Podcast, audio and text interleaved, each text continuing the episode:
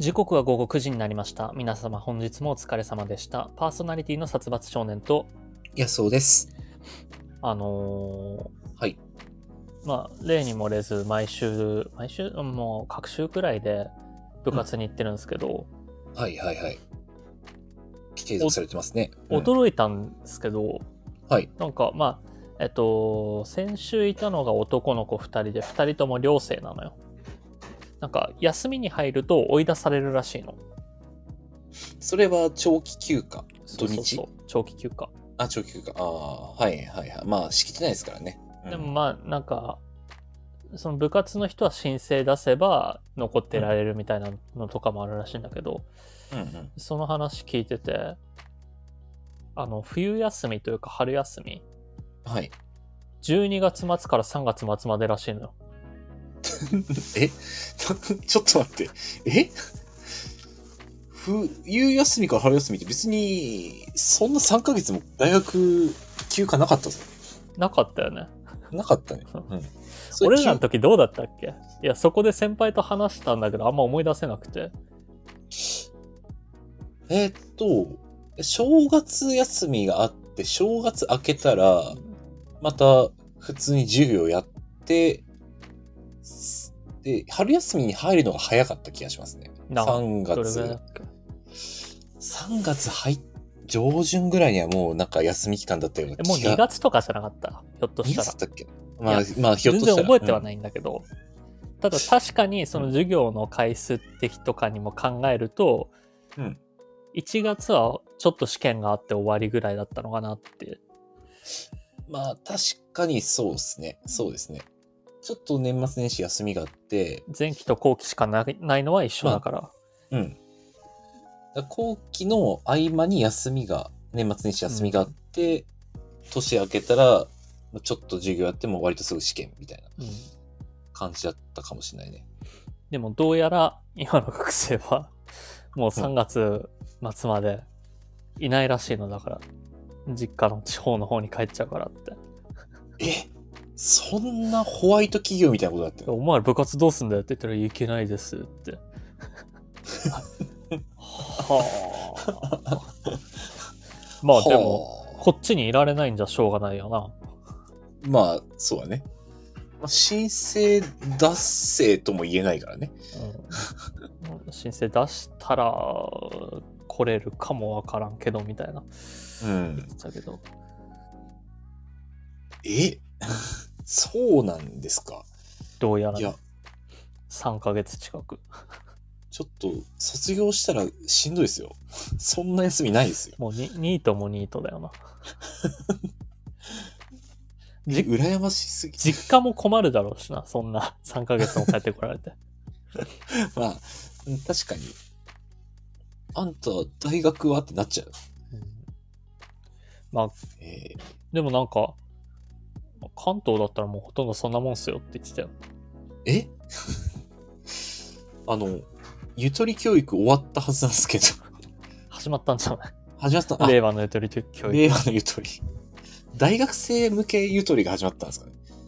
ただまあ、その、普段祝日とかはないらしいけどね。ああ、はいはい、はい。この間勤労感謝の日だったけど、それもうん授業あったりして。うんうんうんうん、多分そういうところに前倒ししてるからうん。ではあると思うんだけど。ああ、まとめてそこの、す年明け、まあ3ヶ月ぐらいのところに入れ込んだんですね。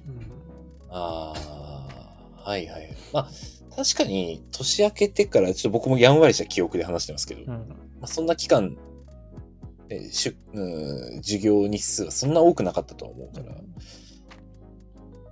無駄といえば無駄かもしれなかったですね。中途半端に休みを合間合間で挟んでって考えると。うんどうなんだろうね。まあ、うん。ちょっとびっくりしたけど。夏休みとかあるのかな？夏休みはあったよ。あ、夏休みは普夏は練習来てなかったから。うんうんうんじゃあ本当に祝日あたりの休みを当て込んだでるんとですね。しても、うんじゃない。そんなに祝日も多くないじゃん、別に。おま、まあ確かに。な、あの、1、2か月を、こう、の平日を封印できるほど日数はない気がしますね。うんということで、じゃあ本日のメールテーマ、この辺にしようか、じゃあ。うん君ははい。3ヶ月休みやったら何したい？僕は、いや、もう旅行しかないですね。海外旅行行きたいです、僕は。どこ？た、たまったお金を。あのー僕個人がすごくヨーロッパ行きたくて。あヨーロッパって、あ行くだけでも相当日数必要じゃないですか。まあ、ー行きの飛行機で十何時間とか。うんで、まあそんなにかけていくんだったら、やっぱ5泊とかぐらいはしたい。いや、その3ヶ月よ。だからその聞きたいのは、聞きたいのは、うんその場所もそうだけど、なんか目的がなきゃ3ヶ月なんて潰せないでしょ。あ、まあまあまあまあ。あの、お金が続く限りは、あの、しばらく 旅行したいですけど、世界一周でもいいですよ、もはや。ただ、学生と、うん、それは目的は何？じゃあ世界一周する目的は。あの、普段行けない、日常では行けない景色を見たい、ものを食いたい。いや、俺これさ、なんか、うん。この前もなんかそういう話をしてる人がいたんだけど、うんうんうん。海外じゃなくてもよくない？その、国内で？うん、ああ。いや、思うんだけど、その普段行けないところに行きたいとか、曖昧なことを言うじゃない？うんうんうん。そういう人って。はいはいはいはい。それ、は、日本にも普段行けないような景色だったり、普段できないようなことは、自分が知らないだけでいくらでもたくさんあるんだ。それはあると思いますよ。うん。でそういう曖昧な目標やめろよって思う。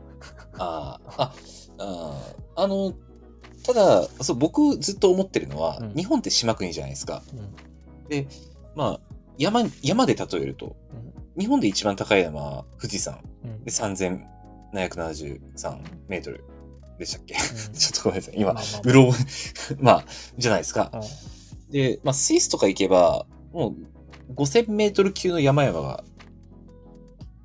ちゃえばいっぱいあるわけですよ。うんありますね。で、正直日本ではもうそんな景色って絶対見れないじゃないですか。あ実際それはさらどんな風に見えるのかってそれ、は3000の山を登ったことがあるやつが言っていいセリフだからいやじゃ登るじゃない。見る。下から。見上げてみると。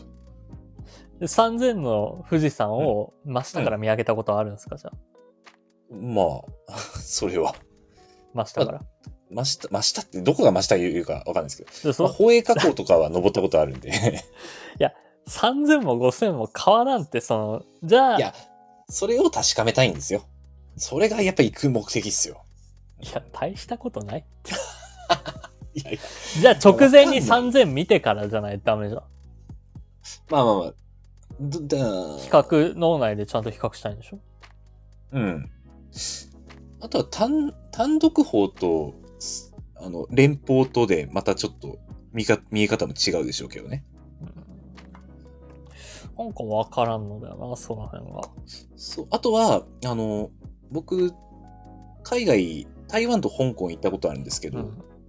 あの、食べ物関係ですね。あの、ままま日本だったらまず出てこない味付け。まあ、日本人の味覚に合わない。まあ、それは、うん。あれだな。そういうのただ、がそのうん、結局それも具体的なことは言ってないじゃん。あ台湾、ーはい。台湾料理のこれが食べたいとかじゃないじゃん。日本じゃ、あまあまあまあ日本じゃ味わえない料理があるに違いないなっていう生き方じゃん。まあ、そうですね。はいじゃなくて、具体的な目標を聞きたいの、俺は。ああ、あらかじめ？行くにあたって、これを食べたいですそうやって、受け身で言ってたら、うん結局意味なくねっていう話よ。でもね、あの、たまたま巡り合うものもありますよ。それは別に。に日本でも味わえるわあ、日本でも味わえる。あ、いや、でも、あの、実際これ行った体験談なんだけど、うん香港の朝飯に僕一回お粥を食べたんですけど、うんあのめちゃくちゃうまかったんですよ。うんまあ、お粥と思って食ったからうまいって思ったのかわかんないですけど、うんまあ日本のお粥って結構味気ない感じじゃないですか。まあうんあっさりしてて。まああれもあれで美味しいんですけど、うんあの、香港の、まあ一般の大衆料理屋のお粥、出てくるお粥っていうのは、すごいしっかりした味付けで、あの、まあ、日本でいわゆるおかゆっていうものと比べると、もう全然別物の食い物っていう。いや、だから、なんか、ああれをもう一回食べたいなとも思ってる。で、そのあれはたまたま出会えたんで。そのおかゆが食べたいは、じゃあいいよ。うんでそのたまたま出会えて、これが美味しかったを求めに行くんだったら、どこ行っても一緒じゃんっていう話。どっか別のうんね、日本の適当うんうなん海のところ行って、食べたことない魚を食べたああ、まあ、でもいいし、どっか、あの、海外行って、行ったことない民族が住んでるところ行って、食べたことない虫を食べた。うんうんうんでも、これ同じジャンルだと思うのよ。ああ、え、でも、振れ幅は、偶然、偶然それを食べた。はいはいはい。で振れ幅は一緒よ。一緒か？一緒だよ結構海外の方が振れ幅大きいよ。いやいや、それは、その、食べたことないものを食べたっていう振れ幅で言ったら一緒。ええそうかなまあ、食べたことないものを食べるは日本でも結構いろんな経験はあるんで、うんあ、ここの、あの、鴨焼きうまいとか、この、あの、だってそれで、まあソースカツうまかったとかはあるんだけど。別に、うん。日本にだってね、ね海外のなんとか料理屋はいくらでもあるわけだし。ままあ、ある程度日本のに寄せたり、その、知る人ぞ知る店とか、うんうん。それこそ食べログにも載ってないような店とか。はいくらでも。もあるわけじゃん、日本にだって。あ、まあそうですね。うんもしかしたら、まあ、あの、法律違反だけど生レバー出してるところもまだあるだろうし。まあ、可能性としては残ってますからね。ええ。だから、いくらでもあるし、うん。あうんま変わんねえと思うよ。そその、それをうん偶発的にサイコロ振って求めに行くんだったら、それはそこに行くっていう意味がないじゃん。ああ、うんうんうんうん。ご飯を偶発的に求めるんであれば。そうそう。だから、でも、自分から進んではい、求める何かうん目的が欲しい。あらかじめ情報を持った上で、これを食べたい。だから、あの、スウェーデン行くんだったら、えっ、と、この、このザリガニ料理を食べてみたいとか、そうそうそう。このミートボールを食べてみたいとか。そう。まあ、それはわかりますけど、まあ、正直日本で得られる情報はやっぱり限りがあって、インターネットはあるんですけど、日本語で、僕あんまり英語得意じゃないんで、やっぱ日本語で求められる情報って結構限られちゃうんですよね。はい英語も知らないと、やっぱ現地のサイトとか見ないと、本当に見つからない料理って結構ある印象です。あーうん。で、あとは、その偶発的っていうのも、あの、日本それは、の料理、うん。それは、うん英語覚えて英語で調べろよって話じゃん。あそういう話だね。うんああとは、まあ、それはちょっと俺が、現地行くのはめっちゃコスパ悪いじゃん、それで。うん。あ、いやいや、まあそうですね。あ、でも景色的には、あれ見たい、これ見たいとか、フィールド見たいとか全然あるんですよ。まあ、で食べ物は、ただ、向こうの材はそこまでいろいろ知らない。向こうの、あの、えっ、と、まあ、フランスだったら、うんと、ここのパンが美味しいとか、うんあの、どこどこのハード系のパンが美味しいみたいな話は聞くんですけど、まあ、あとは今調べて情報いないものをたまたま見つけたい。で、日本だったらどうしても日本の料理っていうくくりにはなっちゃうんですよね。調べれば本当に見つかんない料理とかもは、あるかもしれないですけど。サーチ能力の低さと、うん。その、なんだろうな、見えてないんだよな。まあ、サーチ能力は、あの、まあ、本当に行くんだったら、あの、英語をもう少し勉強して、あの、まあ、現地語で出てるような、まああの英語勉強しなきゃ言ってももうないじゃんっていうのもあるしな。うんうん。あの、現地である程度どんな料理が美味しいかって聞ける力もちょっと必要ですね。あの、だから結局その受動で行くんじゃ意味ないんじゃないのっていう話よ。うん。まあ、でも、受動で言っても面白いですけどね。あの、受動で行ったところで逆に日本にない料理しか出会わないんで。受動で言ったら別に日本も海外も変わらんって。その、楽しめる量としてはよ。まあまあまあ、量としてはね。うん。ででもなまあ、海外というものはでも経験していいと思います。人生で一回ぐらいは。えまあ僕も行ったことはあるんで、その、まるで行ったことない人みたいな言い方はやめてください。ごめんなさい。行ったことない人だと思って話しました。全然台湾とかカナダとかあるし、あ、はいはいはい。普通に。はい、わかりました。ある上で行ってます、今の話。はい。海外の料理屋さんとかもたまに行きますし、シンガポール料理とか。うんうん。その上で変わらんなとは思う。その、日本国内を一人旅して何回かしたこともあった上でよ。うんうん。ああ、そんなにじゃあ海外料理と日本で食べられる、その海外の料理っていうのは、そんな変わんない印象？衝撃としては変わらないかな。ああ。こういうのもあるんだっていう衝撃。うんうんむしろ、その、日本料理でこういうのもあるんだっていう感じ方もあるじゃん。あ、まあそうですねあ。こんな奥深さがあるんだとか。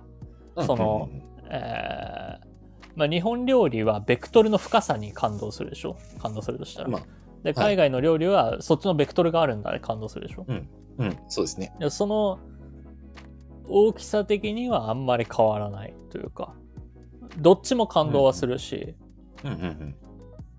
っていうんであれば、その、受動で行く旅だと日本も海外も変わらんとは思う。うんうんうんあとは、なんだろうな、その、じゃあ行きつけの店で、うん聞いたこともない料理だったら頼むかどうかとかもあるよ。うん。ああ。それができる人かどうか。はいはいはいはい。それができるんであれば、海外で英語わからなくても、なんかうんよくわかんないメニュー頼めたりもするだろうし、うんうんうん。その、その冒険心があるかっていう話。まあ、行きつけの店だったらむしろ頼んじゃうんじゃないかっていう気がするけどね。あの、限定麺とか。まあ、あの限定、食定番しか頼まない人もいるじゃん、中には。まあ中にはいますね。ええ。これが美味しいからっていう。そうそう。全メニュー制覇したことがあるのかみたいな話。そういう冒険心がある人じゃないと、うん旅行行っても面白くないんじゃないかなとは思う。まあ旅行自体が冒険ですからね。うんうん。だ冒険なのに、その柔道でいいんかというか。はいはいはいはい。ああ、そんなに受動、まあでもあんまり受動だったらそもそもその場所行かない気はするんですけどね。何らか見たいよとか。うん、だからそのうん目的を聞いた。え、あ、目的？まあ、うん僕の目的が足りないっていうことですかね。いや、えーっと、世界一周してみたいなとか、ああ、まあ世界一周は、あの、まあ、正直行きたいなって思ってるのは、もうベネチアと、うん。あと、北欧と、あとは、あの、オーロラを見てみたいっていうところが大きいんで、メインとしてはもうイタリア、あと、あれですね、まあヨーロッパ、あの、個人的にヨーロッパ行く機会があるんだったら、あの、国際免許取って、えっ、と、アウトバーンとか走りたいなって思ってるんで。とか、まあ、君はね、その、走るのが趣味っていうのがあるからね。なうるほどね。ん。それはまあ、あるだろうな。あただまあ、まあ、僕世界に、うん。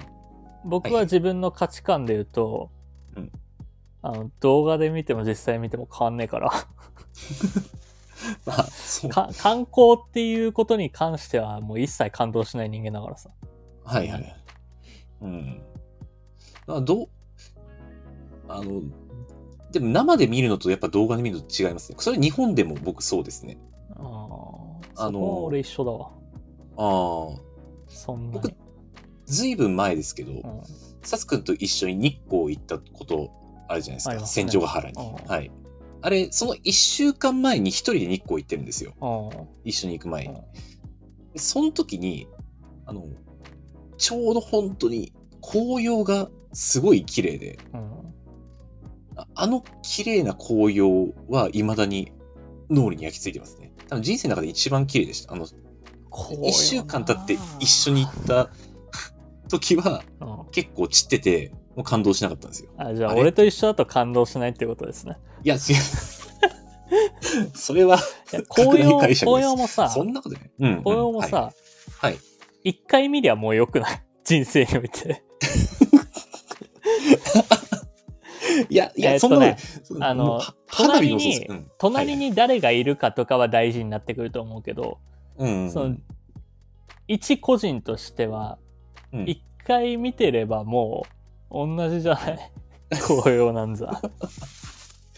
いや、あの、いや記憶に留めておくとだんだん薄れていくんで、それをもう一回見たいなっていう。でも、さ、うん。今君が例に出した紅葉って何年前の紅葉だよ、それ？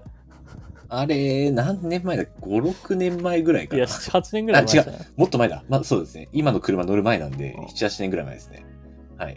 そこで終わってるじゃん、あんたの紅葉。まあそうです。あれ以上のものは、あれ以来見えてないです。今年も実は行ったんですよ。あれ以上のものがあったとしても、はい。そんな変わらないし。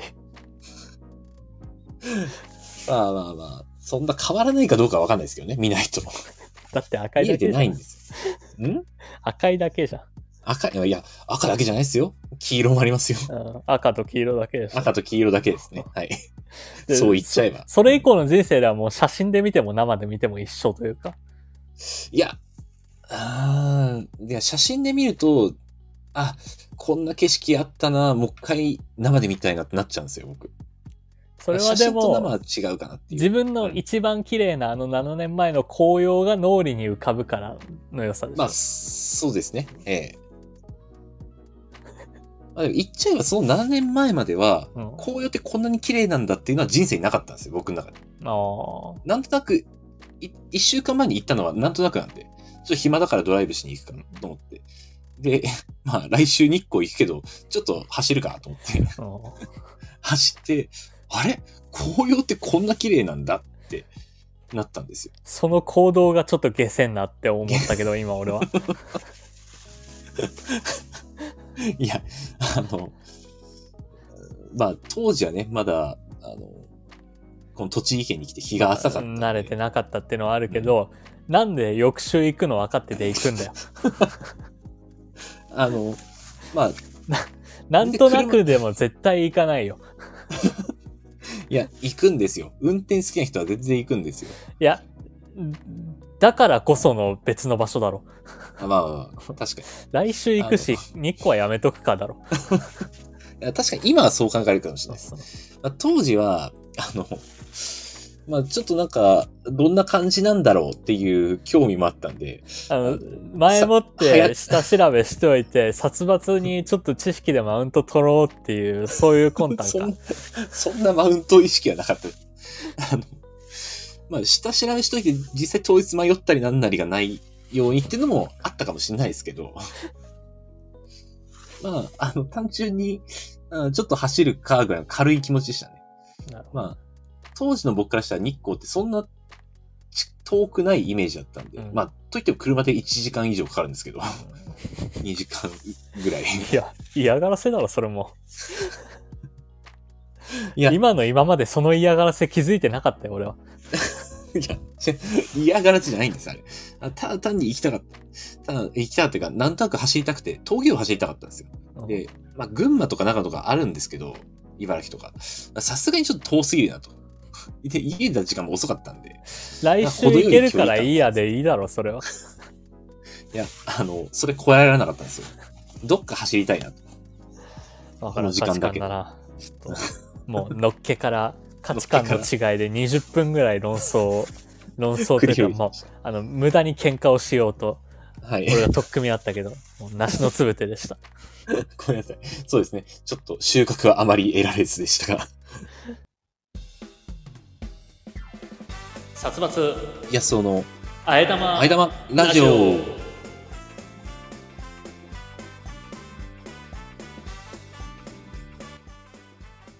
改めましてこんばんは、殺伐少年です。この番組はラーメンが好きな僕、殺伐少年とドライブが好きな安尾くん、そんな二人のしがないアラサーコンビがリモートでお届けする1時間番組となっております。ちなみにあえ玉とは煮干し系のラーメン屋でよく見られるタレや具を加えた替え玉の名称。月曜の夜に聞いてくださっているリスナーの方々がちょこっと元気になれる、足のついたあえ玉を食べて得した気分になれる、そんなラジオにしていこうじゃないかという意味が込められております。改めまして、こんばんは、安尾です。えーこのラジオ、あ、この番組は毎週月曜日21時より、スタンド FM というラジオアプリで生配信しているほか、翌日火曜日のお昼頃に、ポッドキャストスプーンに再編集版をアップロードしています。さらに YouTube では1時間の編集版を週末頃にアップロード。短めの切り抜き版を不定期でアップロードしております。さらにさらに、本ラジオ編集版でお聞きの方に耳寄りな情報です。スタンド FM で行われている生配信ですが、生配信自体は毎週月曜日20時45分より行われており、そこでは番組をメタ的に話する話やコメントを拾うビフォートークが行われております。気になる方は、スタンド FM のアプリをダウンロードして、生配信の方もぜひお聞きください。はい。はい、失礼しました。失礼しましたで言えば、タイトルコール始まる前からもう失礼はしてるけど、二人して。そう、そうあんなだね。20分も見苦しい言い争いはなかったぞ。あの、そうですね、ラジオ初ぐらいの見苦しいやつでしたけど、いやー20分間も。こんな長々とうん繰り広げる。俺も自分で文句言ってて、なん、何の文句言ってるか分かんなくなってた人っていうか、ちょ話移り変わっちゃった時点でやめときゃよかったかな。まとまんなかった改。めて。うん先週なんかありました？あー先週ですね、まあ、ちょっと、まあ、文句を言いたいことがあって、お、何ですか？あのいいですよ、聞きますよ。俺に対する文句ですか、違います。ちょっと、とあるお店にっていうか、レンタカー屋さんに対する文句なんですけど、はい、はいあの、僕、年末年始、まあ、実家、まあ、飛行機で行く距離なんですけど、うん。に帰ろうと思ってて、うん。で、もう、レンタカー屋とかはもう年末年始なんで、うん。予約はもう早めに取っとかないと埋まっちゃうと思って、あの、まあ、ニコニコレンタカーというレンレンタカー屋うん。が、まあ、大体半年ぐらい前から予約が取れるようになるんですね。なんで、もう8月のうちに、まあ、サイトで予約をしてたんですよ、僕。うんうんまあ、毎年それぐらいにしてるってことですかね、じゃあ。まあ、去年はちょっと遅くて、うんあの、まあ、に、そのニコニコレンタカーが埋まっちゃってたんで、うんまあ、例年はそこまで早くはしないんです。うん今年は、ただ、もう、飛行機で帰るしと。うん車で帰らないし、で、もう、向こうで着いたら、じゃあもうレンタカーだなっていうことで、もう、あのーあらかじめもう8月の早い段階で予約はしてたんですけど、まあ、日曜日に、うん。そのレンタカー屋から私の方に直接電話がありまして、ほう。12月の30日からレンタカーを予約されている安本さんですかと。うん。で、あの、申し訳ないんですけども、ちょっと、うちのお店が、まあ、29日から、うん。えっと、1月の4日まで、うん。年末年始の休みにね、入ってしまうことになりまして、うんえーまあ、29日から1月の、まあ、返却が5日、まあ、4日にお願いできませんかと。うんいう電話がありまして、うん。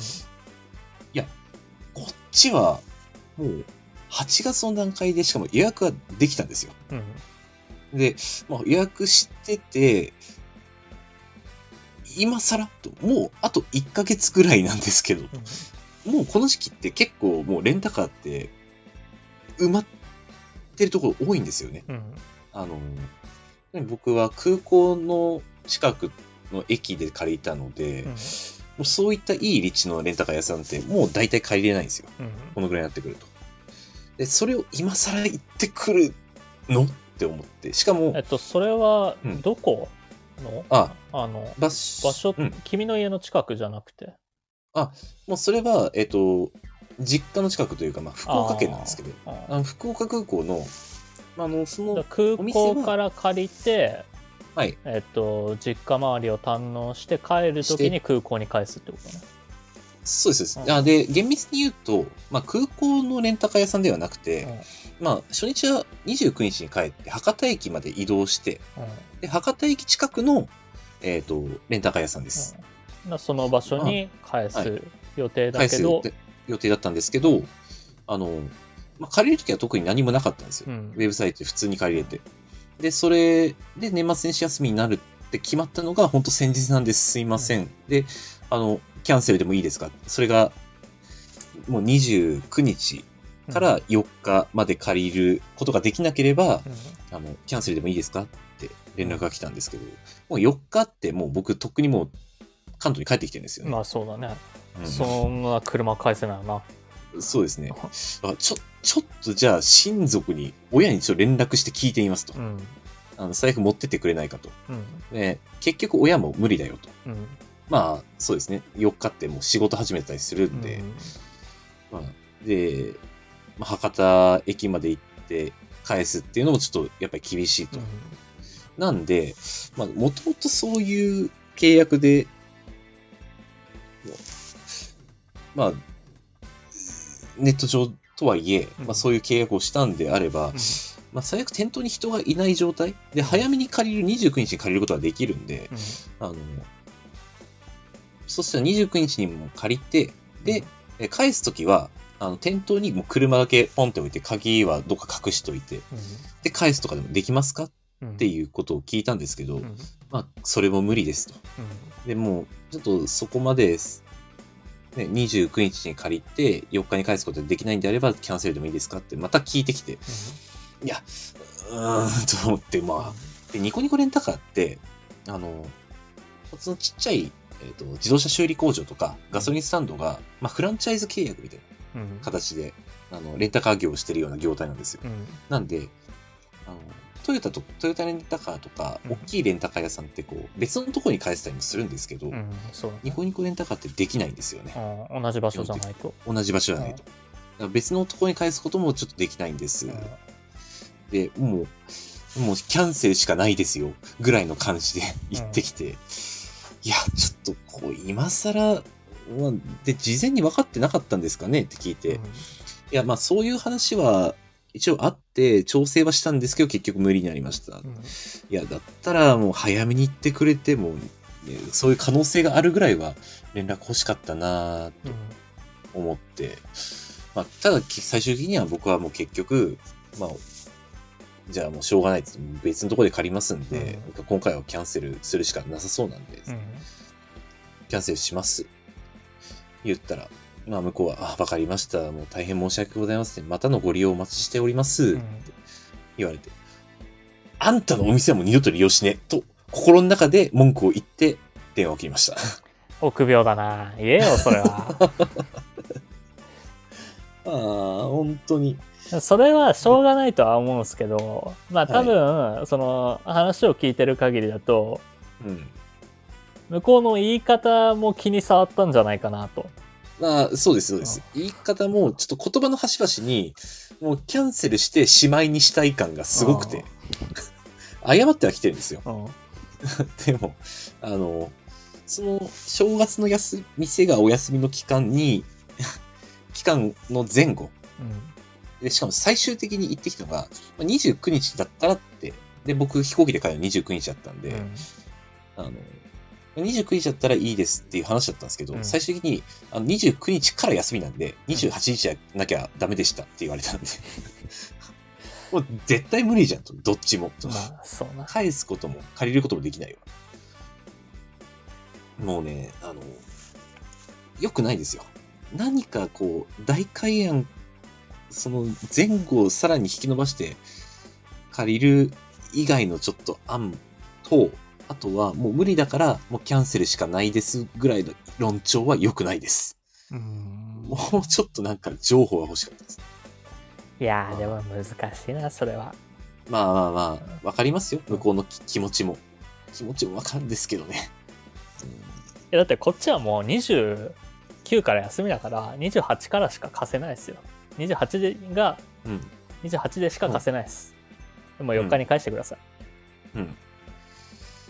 っていうことなんですけど、ううんんまあ、その言い方も尺にしゃべりますね。だからもうその、休めばいいです、あなた。あなた年末年始休んで、早めにこっち来ればいいじゃないですか。何を言ってるんですかと言いたくなりますね。ええだって、まあこっちはもう決まったんで、うん。まあ20決まったにしても29からはいはい。4休みって決まったんで。うん。いや、その前から何らかそういう情報ってなかったんですか？なかったです。なかったんです今決まりました急。今決まりました。ああー。なかったんだったら、しょうがないですけど。逆にあなた側は有給取れて休みとか取れないですかね？取れないですね。飛行機の予約も取っちゃってるんで、飛行機の予約も変更できないんですよね。あじゃあもうガチャッ。絶対お店じゃないよ、それ。そんなとこ、もう、じゃあ、ありがとうございました。Google マップの口コミに 書きまくる。星1あもうにして、もうブロックブロックブロックブロック。ここいつクレーマーだぐらいの。おー Google マップの口コミにちょっと書こうかなと思ったんですけど、もうサクラでいいことしか書かない。他に、それを越すぐらいの件数を、もう Google の口コミにあ入れてもらって。まあ対応の仕方が悪かったんだろうな。まあちょっと、うん、ありますよそ。その事実よりも対応の仕方の悪さでイラッとしてるんだろうなっていうのは。うん。あの、もうキャ、もうキャンセルしますよねって、もうキャンセルに追い込ん、追い込んでというか、もうキャンセルしますという言葉を出す、出してもらって、もう芝居にしたい感が、端々から出てたんで。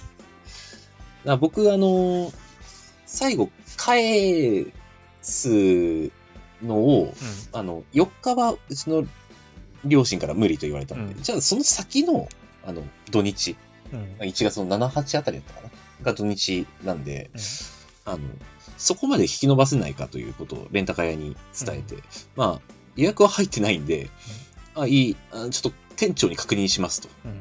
まあ、電話を切りまして、うんで、その時点で両親に一回電話して確認して、まあそこまではもう結局無理だ無理っていうことになったんですけど、あの、ちょっとイラッときてたんで、うん。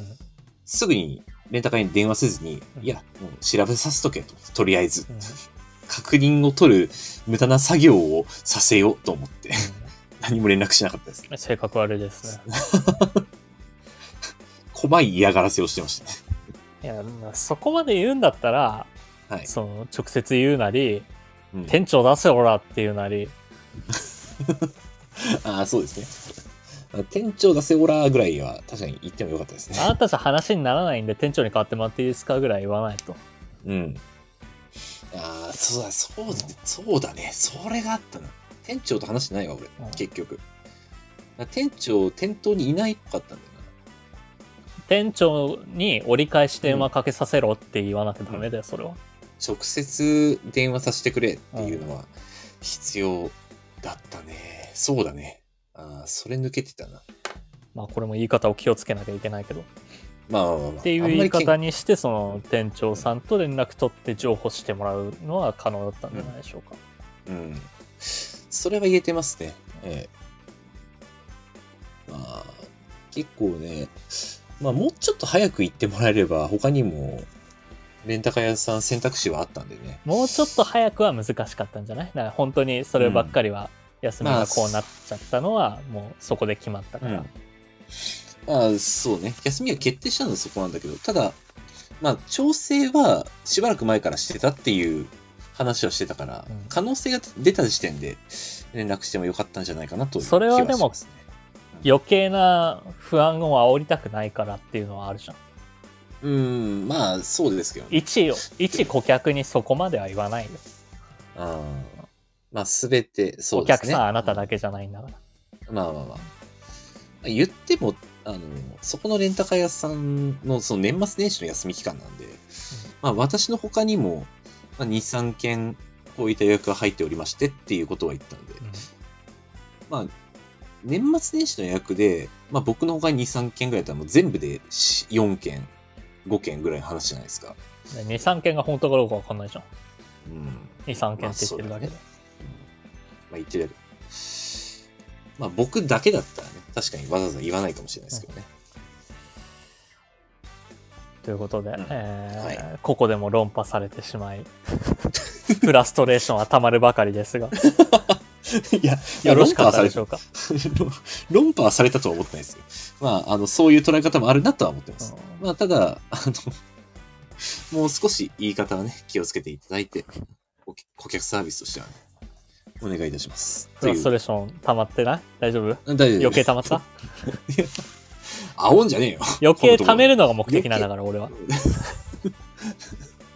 こんなところでいい、なんでちょっと店側に立って愚痴、愚痴を持ってきたら余計溜めるのがもう俺の役割だな。この話をね。はい。わかりました。まあそうですね。あの、リスナーの方にもうフラストレーションを試させちゃいけないですからね。僕が、僕が一手に広げて、まあ、言うても店側に立たれるとは分かったですよね。ちょっとだけ。店側に立つって決まってんじゃん、そんな。あの、思った以上にこう、店側の論調で話されたんで。だってここで、ここで君に同意しちゃって何も面白くならないじゃん。うん、確かに。うん。それはひどいね、つって、まあ世間話と一緒になっちゃいますからね。はい。それはそうです。はい。まあ私は先週そんなことがございました。なるほどね。うん。うん、俺の話はもう話す時間ないからいいや。あのさ、うん。マト君は生まれ変わったら何のフルーツになるかもう俺はね、メロン一択。メロン一択。その、その心はその心はね、外は硬くて中は殺伐野草のあえ玉ラジオ。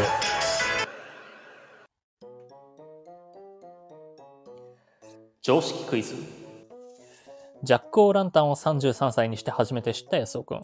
そんな安尾くんに対して知らないと恥をかく常識的な言葉や最近流行りのものをクイズ形式で出題していくコーナーです。えー、はい、今回まあ2個だけなんですけど、とりあえずはいはいはい。えー、ラジオネーム神様よりいただきました。地雷線。地雷線ですか？地雷線。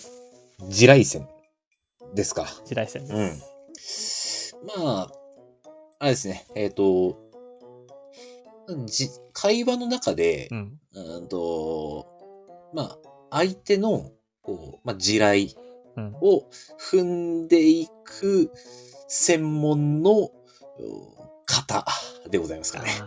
残念。地雷線の線はね、あの、はい、ラインなんですよ。ラインとかの線なんですよ。専門の線じゃないんですよね。専門の線じゃないんですね。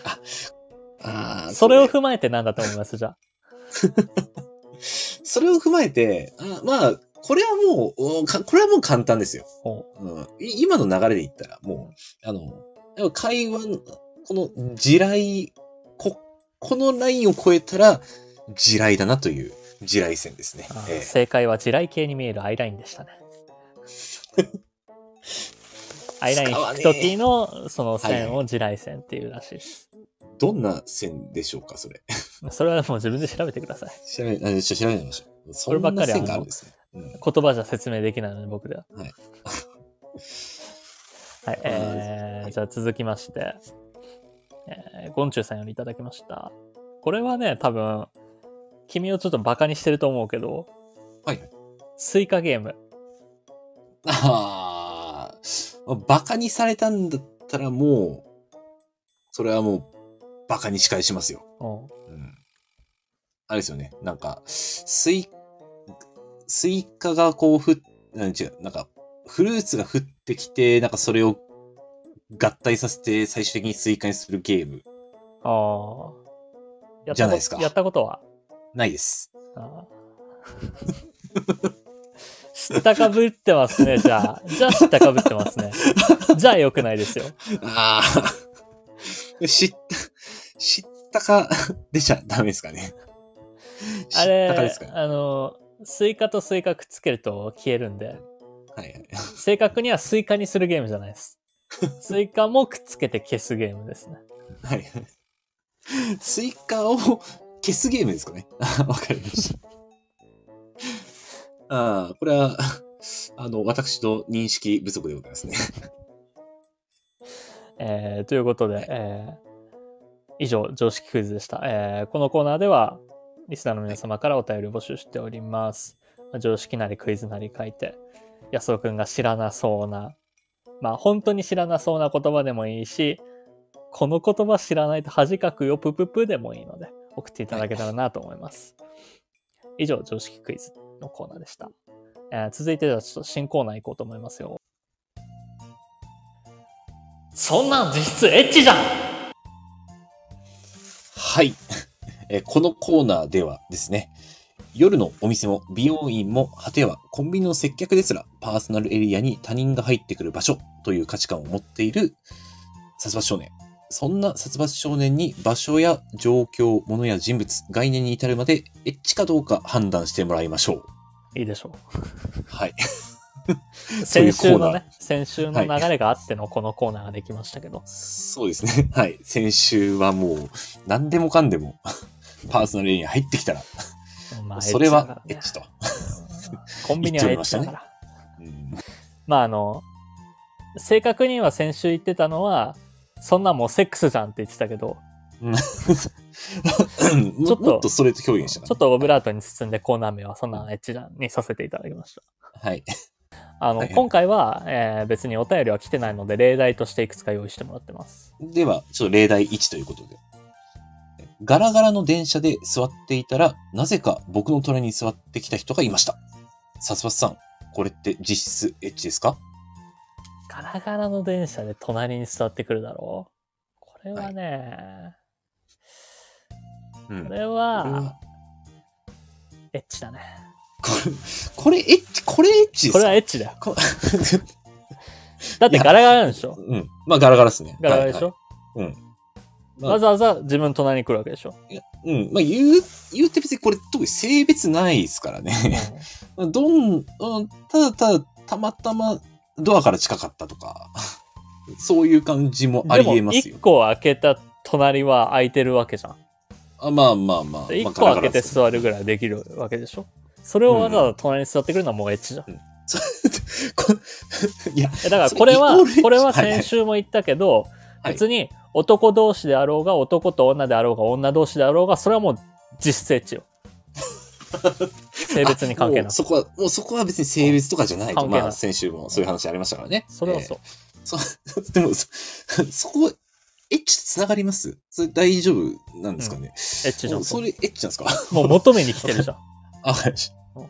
これ、まあ、これ、そそれだけで求めてるのが来てるのは、それはちょっと考えすぎかなといやいやいや思うんですけど。エッチです。じゃあ、薩松さんはこれエッチということで。はい。はい。じゃあ、続いてのおお題がありますので、はいえー続いて、手相を占うからと言い出して手を触ろうとしてくる輩がいました。これってエッチですよね。これはね、エッチじゃないね。あ、これエッチじゃないこれはエッんですかチじゃないです。だって手相を見てくれるんでしょ？まあまあ手相を見てくれる。それはもう完全な善意だよ。これはエッチじゃない。そんなに、そんなに善意ですかね？まあ、いや、でもだなかなか占えるでしょうん。まあ、占、占える。でも、これは見てくれてるんだから占えと言って、手相。はいはいはい。まあ、でも一般人ですよね、これ多分言ってるうん。の。でも占い師だったらちゃんと勉まあうん勉強して、その人なりに勉強してみてくれるっていうんだったら、もうそれは善意じゃん。あーでも、占い師ってそんなに手、触りますかね？手相占ってる人。でも見るのにこまあ、こう、手をう、持たないと見る。れないじゃん。あまあ、こう向けてくださいとかもできると思うんですそのとけど遠くからは見えないじゃん。うんまあ、遠く、まあ、近づく必要はあると思いますけどね。うん。触んなくてもちょっと、あ、こっち持ってきてっていうのは、指示はできると思うんですよね。でそれは手が当たっちゃったってだけだから。ああ、そ、それは、ただただ当たっちゃっただけですか。わかりました。まあ、これはじゃあ、エッチじゃないんですね。うんわかりました。さっきの電車のは自分から来てるからね。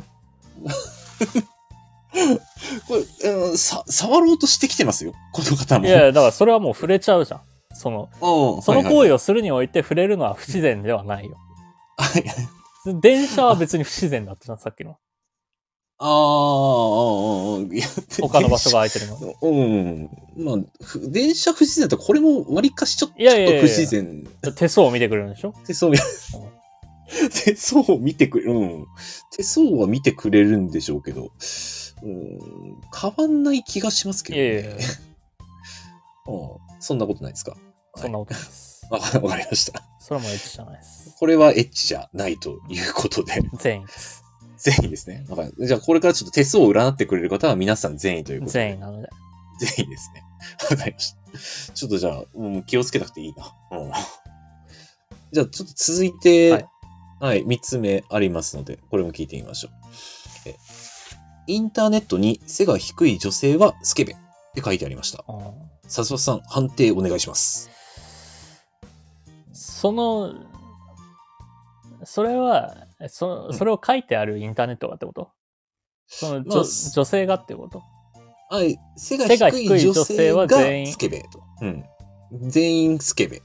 で背が低い女性がエッチかどうかってこと？エッチかどうか。エッチかどうかですね。あー人によるだろ。元も子もねえな。まあ、そりゃあそうだろうな。まあまあまあまあ。そんだからそれを書いてるやつはエッチだよ。ああ、これを、これを書いてるやつは、まあまあ、そうですね。書いてるやつがエッチまあそのインターネットがエッチ。はいはいはい。これインターネット、インターネットがエッチ。インターネットがエッチ。インインターネットがエッチ。なんかそれだとわけわかんないですけどね。インターネット自体がエッチになっちゃいますけど。インインターネットはエッチだよ、だって。ターネット、え、インターネットはエッチなんですか？インターネットはエッチだよ。あインターネット別に、あの、エッチじゃないのいくらでもありますけどね。いやいやいや。エッチなものもあるってことでしょじゃあ。エッチな、まあ、えーエッチなものも、中には。じゃあエッチだようん いや、拡大解釈はいや、過ぎると思うんじゃあ、その、はい。白い絵の具の中に黒い水を一滴垂らしたらそれは黒じゃないのかっていう話を。あー、まあ、すん？その出来上がったものは黒じゃないですよね。黒いのが混じってます。黒も入ってる。黒じゃん。いや、拡大解釈です、それは。黒も入ってるイコール黒は拡大解釈でそれはね、それは違う。その。さっき俺が、人によるじゃんって言ったら、君は曖昧だな、みたいなことを言ったから、俺が、その白か黒かはっきりつけざるを得ない状況に追い込まれて、だから エッチだって言ったのに、それどういうことなんですか？ああ、そ、そういう論調で言われると、まあ、そそれは、僕は君に白黒はっきりつけろと言われたから白黒はっきりつけたのに、それを、じゃあ違うって言われたら僕はどうすればいいんですか？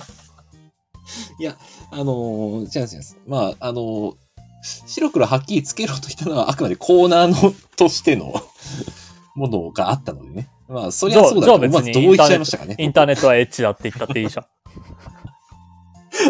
インターネットはエッチです。いい、インターネットエッチですか？わかりました。はい。じゃあ、えーこのコーナーではですね、えーリスナーの皆様からエッチかどうか判定してほしい内容を募集中です。宛先は、スタンド FM の方は、安を私のチャンネルのレター機能まで、他の配信サイトではコメント欄などで募集しております。以上、そんなん実質エチじゃんのコーナーでした。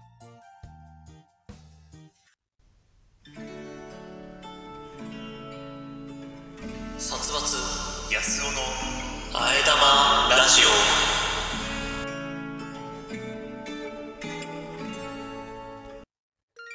エンディングです。えーお便りいくつか来てるので読みたいと思いますよ。はい。えー殺伐さん、単独法さん、こんばんは。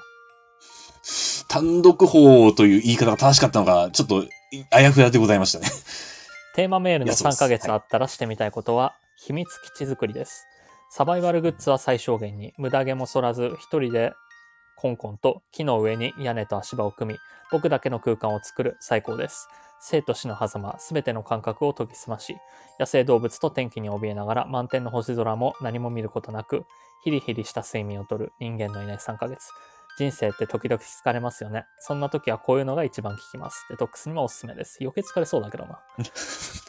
これ、あのー、3ヶ月経った頃にはもう、半分死んでるような 戻り方をしてそうですけど。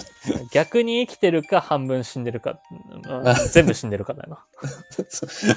戻ってこないかもしれない可能性もあるんで、あのー、気をつけてくださいね。もしもそういう休みがあった時は。死なない程度に秘密基地を楽しんでください。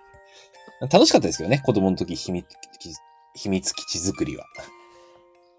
作ったことないな。ああ、そうなんですね。僕、あの、都会なんで住んでるのは。あ、ま、まあそうですね、確かに。僕は結構田舎だったんで。うん。そんなスペースがないかな。秘密基地で作れるスペースが。秘密になる場所がないですね。都会だと。えーっと、メールテーマはそんなもんかな。他にもいくつか届いてるから、こちら読んでみましょうか。はい。えー、ラジオネームないですか安尾さんが Google で勝ち込みするタイプだって分かってバイトするのが怖くなりました。ニコニコレンタカーの方から来てますね。これは、これ、あの、別に勝ち込みはまだしてないです。するかもしれないですけど。あとは、一応、あの、補足的に言っておきますけれども、ニコニコレンタカー自体というよりかは、その、えー私が予約した特定の店舗に対する文句でございます。でももう、分かっちゃうよな、場所。さっきだいぶ具体的に言ってたから。まあ、だいぶ具体的には言ったんですけど、あのー何店舗があんの？博多の周辺は結構店舗あってうん、厳密に言うと、博多駅から、うーん、目の前ってわけじゃないです。はい。でもあれだろ？休みの日を調べれば。もしかしたら他も同じ休みかもしれないけど。うん。あのーまあ、正月休みはですね、結局そういうフランチャイズみたいな形で個人店がやってますんで、他の店も何店舗か休みあるかもしれないです。実際それで予約取れなかった店もあれだな。次回からは、あの、別の店舗にも返せる企業にするんだな。まあでも実際そうですね。まあ、あの、値段的には圧倒的に安いんですよね。そこ、そこです。うん。ああとは、のさあの、値段的に安いところにクレーム言うやつってどうなのかなっていう別の論争も俺の中にあるんだけど。な あ、まあ確かに、うん、それはそう、今回の件に関わらずね。とりあえずこれは。はいはいはいうんまあまあまあ、そうですね。ええまあ安かろう、悪かろうですからね。うん結局物事って。コンビニで文句言う人とかさ。はいはいはい。接客云々とかですね。そうそうそうええありますからね。その、俺は知らないけど、上流貴族だけが使えるコンビニみたいな、スーパーみたいなものがあったら、それ行けばいいじゃんとは思うよ。はいはいはいはい。まあ、上流貴族だけが使える。まあ、あのースーパーはあると思いますね。お高いものしか置いてないようなスーパーっていうのは。コンビニエンスはなかなか見ないですね。それも品質がいいだけであって別に、接客がいいかどうかはまた別だけどな。まあ、そうですね。まあ、正直接客は、結構人によってまちまちなところありますからね。まあ。ね、そりゃそうよ。うん。うん。駅前駅地下のコンビニなんかはもう、そういうのを避けたいのか、すごいマニュアルが徹底してるところもあったりするけどね。ああ。丁寧にお辞儀してるから逆に回転悪くなってねえかみたいなとこ。たまーにある。はいはいはいはい。マニュアル徹底されすぎて。ここなんかクレーム。ムがあってこうなったんだろうなって思えてくると文句言う気力も失せるから別にいいんだけど。まあ確かに。逆に丁寧すぎるとそうですね。そういう、あの、あ、なんかあったんだろうな、みたいなのはありますね。まあ、そんなこんなで。はい。まあ、あの振り返ってみて、俺は3ヶ月あったら何をするかなって思ったんだけど、うんうんうんうん。なんだろうな。まあ、あの、行きたいラーメン屋リストは全国各地に転がってるんで、はいはい。そこ片っ端から行くかな。あー、3ヶ月の間、ずっと。3ヶ月あっても足りないよ、多分。